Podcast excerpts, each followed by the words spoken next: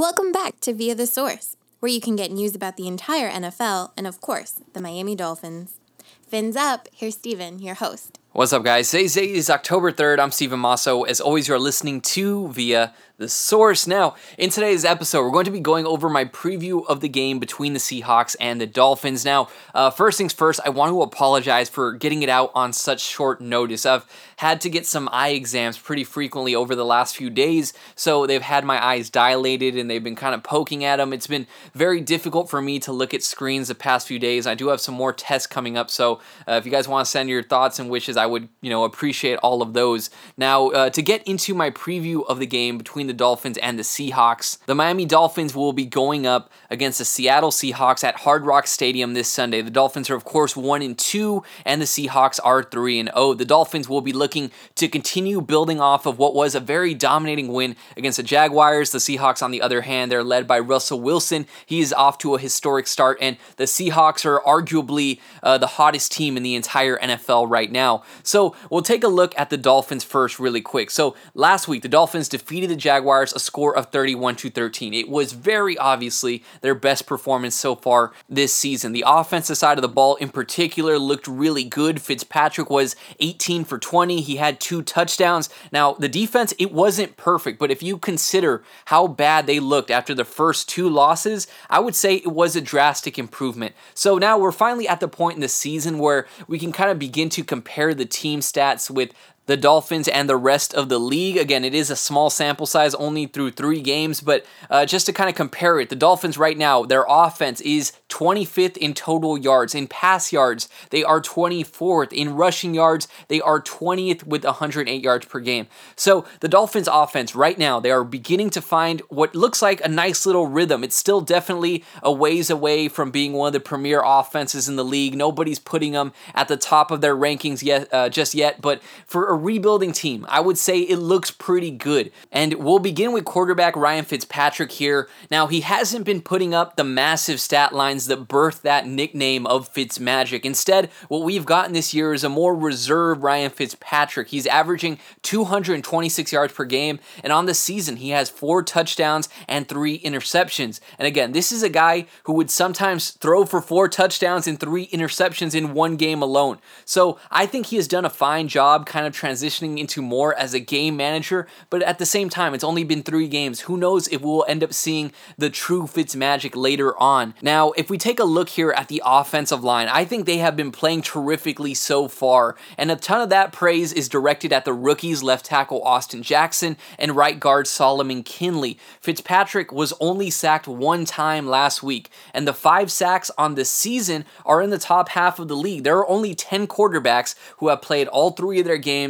and have been sacked fewer times than Ryan Fitzpatrick. So the offensive line and their progress has also led to the arrival of running back Myles Gaskin. The second year running back, he has surprised many people, myself included, when he dominated the touches for Miami in week one. And since then, the script has not changed. Gaskin is averaging 18 touches and 81 total yards per game. His versatility as a pass catcher, his ability to find space when he's running, it all makes him the clear cut lead back for the Miami Dolphins. Don't expect that to change anytime soon. Now, if we go and we take a look at the receivers, the Dolphins' leading receiver isn't a wide receiver. Technically, you know, many could argue with his current role, he is more of a wide receiver, but it is tight end Mike Gesicki. Mike Gesicki, so far this season, 175 yards. That is sixth among all tight ends in the NFL, and he also has two touchdowns. Now, wide receiver DeVante Parker, so far this season, he has 169 yards.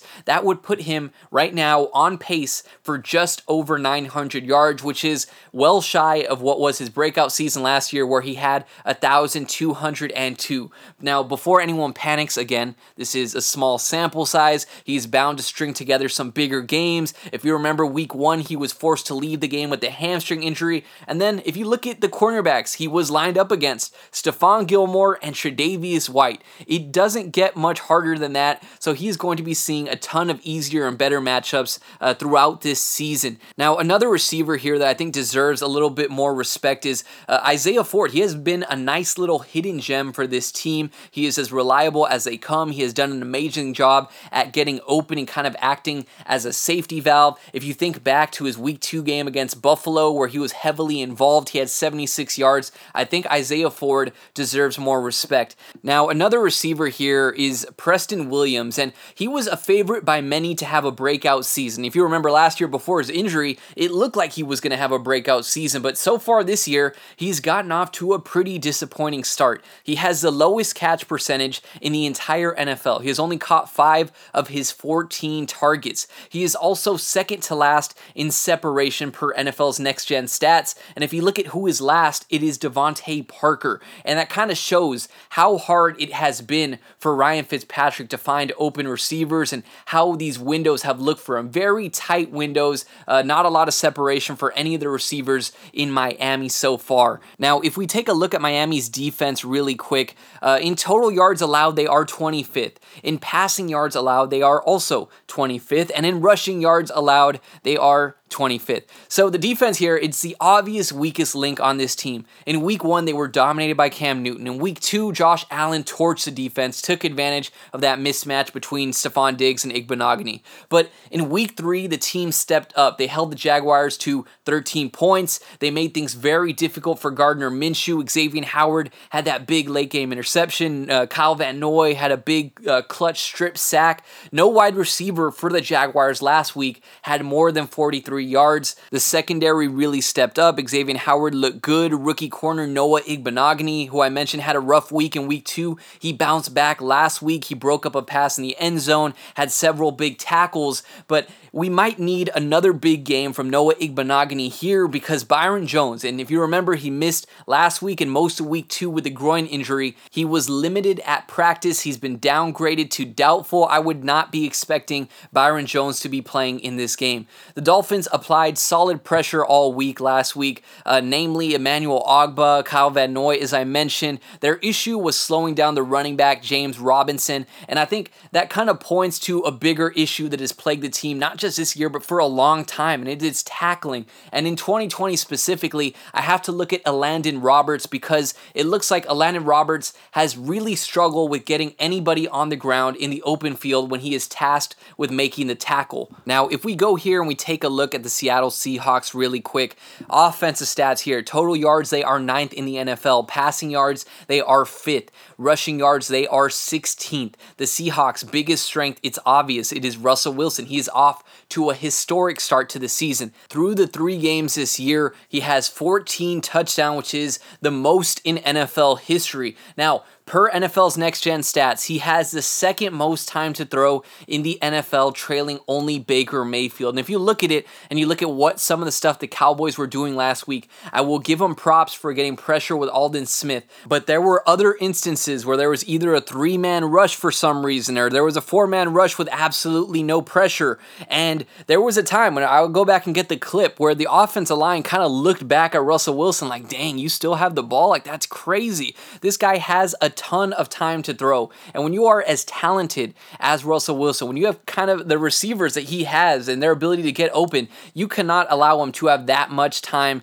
to throw. Now, again, per NFL's next gen stats, not only that, but he has the least aggressiveness, and that is a stat that is calculated by attempts that are thrown into tight windows. So, in other words, the guys that he is throwing to are typically wide open. And this is another thing. If you look back last week, there was a touchdown he threw in the corner of the end zone on the left side to Tyler Lockett. And the guy was as wide open as you could be. He could have Jason Williams elbow passed that to Tyler Lockett if he wanted to. He could have kicked it to him. The guy was wide open. There was nobody even in the vicinity. There was another play where uh, the defense somehow fell asleep on the main target, Tyler Lockett, and he caught like a 45 yard bomb just wide open. And DK Metcalf had did the same thing to him earlier in the game. So, uh, you know, again, Russell Wilson, an elite talent. And I'm not saying that to downplay what he is doing, but I'm just saying that when the team is making mistakes against Russell Wilson and when he has time to throw, it is going to be far too easy for him to succeed. So, to take a look at the running game here for the Seahawks, they have had some great production production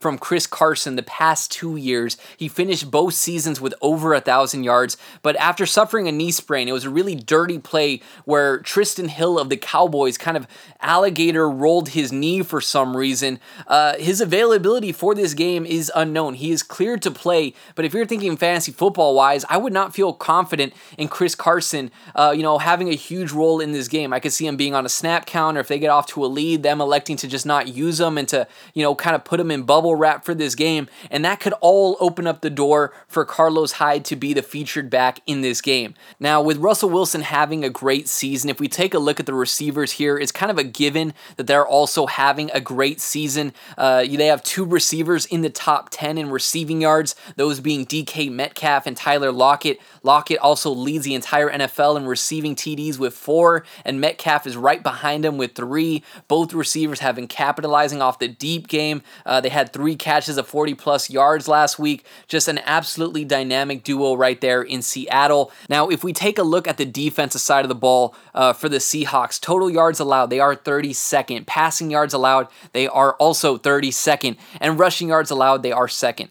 So the struggle for the Seahawks have obviously come on the defensive side of the ball. If you remember that stat I said about Russell Wilson's historic pace through the first three games of the season, well, on the contrary to that, the Seahawks have also given up the most passing yards through the first three games in NFL history. Some more little stats here. No team has given up more first downs than the Seahawks with 65. No team has given up more passing yards of 20 plus yards than the Seahawks with 18. No team has given up more passing plays of 40 plus yards, six. And you kind of get the point here. The secondary for Seattle has been terrible. And sure, one could make the argument that uh, teams have to abandon the run, and the high efficiency on the offense for the Seahawks forces teams to pass against them. But they have been in two very close games, games that could have easily been lost, and those would have fallen on the secondary and their uh, you know poor play. So if you look back at Week One against the Falcons, they had three receivers with over hundred yards against the Seahawks. In Week Two, Julian Edelman had a career high 179 yards, and in Week Three, the Cowboys had three receivers also finished the game with over 100 yards. The issue could be in part uh, because they're struggling to get to the quarterback. They only have five sacks so far on the season. The leader in sacks for the Seahawks is Jamal Adams, and he will be missing this game with a groin injury. So, if there are any positives when it comes to the Seahawks defense right now, it has been their ability to stop the run. Now, if you look at the total yards, you know, it won't tell you the whole story because, again, teams are forced to abandon the run to keep up with Seattle. But even then, uh, you know, they held Ezekiel Elliott to 34 yards with an average of 2.4 yards per carry. They they held uh, Patriot Sony Michel to 19 yards with 2.7 yards per carry, and they also held Cam Newton to 47. And against the Falcons, they held uh, Todd Gurley to 56. So they do deserve a little bit of praise there for their ability to stop the run. Bobby Wagner is still a very elite there at the linebacker position, but with the ability to throw on the Seahawks with so much ease, I don't think uh, their ability to stop the run is something that should strike fear in an opposing offense. Now, if we get into my expectations for this game, the first one I have here is that it's a routine, less demanding game uh, from Russell Wilson. I'm expecting Russell Wilson to be efficient. He will still show everybody why he deserves to be the MVP, but I don't expect him to have to go out there and throw for 350 yards and five touchdowns. I just don't think that he will have to do do that. I think they will uh, have a good control over the pace of this game, and he won't need to be the one putting the team on his back here. I think it will be a casual day at the office for Russell Wilson. My next expectation here is that there are several big plays from Seattle. Uh, Miami, I think, did a good job containing Jacksonville, though their lead receiver DJ Chark was out. But I'm not sure Xavier Howard can prevent a big guy like DK Metcalf from winning a jump ball. And more importantly, I'm not sure whoever whoever is lined up in the slot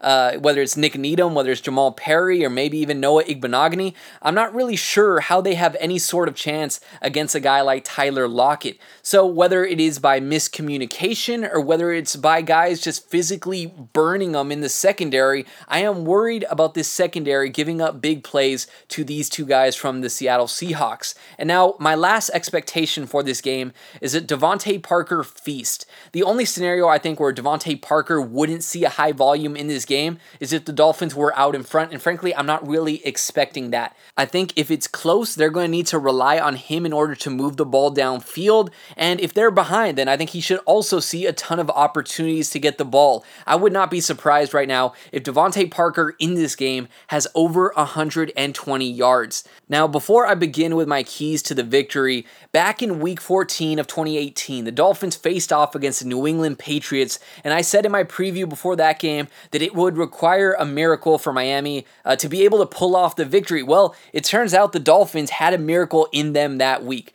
And this is another one of those situations that I think may require some sort of miracle from the Dolphins. So, my first key to the victory here it's going to be apply pressure on Russell Wilson. Now, guys, if I could truly materialize these keys to the victories and stopping Wilson, then I would have a headset on and I would be on the sideline, not behind a microphone.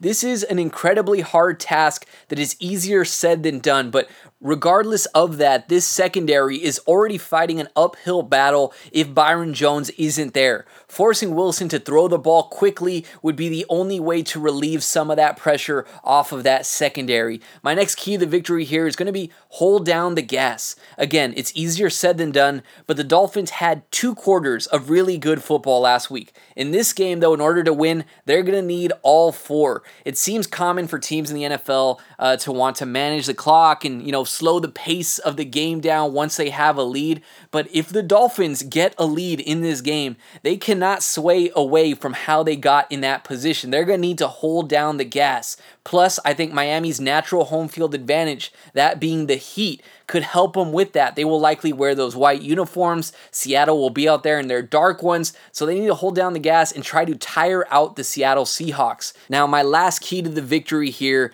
is going to be to spread the ball. As we have seen, the Seahawks defense is capable of being attacked from multiple different angles. Little known Cowboys receiver Cedric Wilson was on the radar after his massive game against the Seahawks last week, and the same thing happened with Falcons wide receiver Russell Gage. The Dolphins will need to have big days from more than just one receiver in this game in order to hang in there against what is a very tough, high octane Seahawks offense.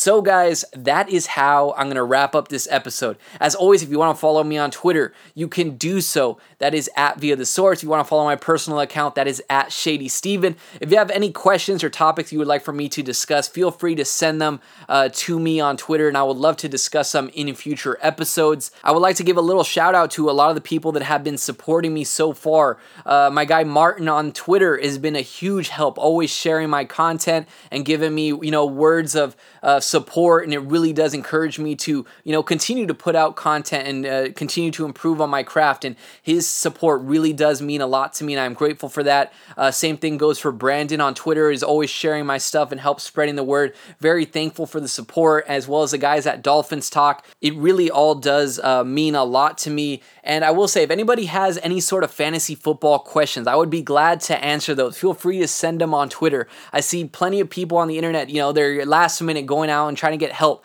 I will gladly respond and I'll even include my rationale and my logic for why I'm giving you that advice. I love talking fantasy football. So, guys, that is how I'm going to wrap it up. Until next time, though, I'm Steven Masso, and this was Via the Source.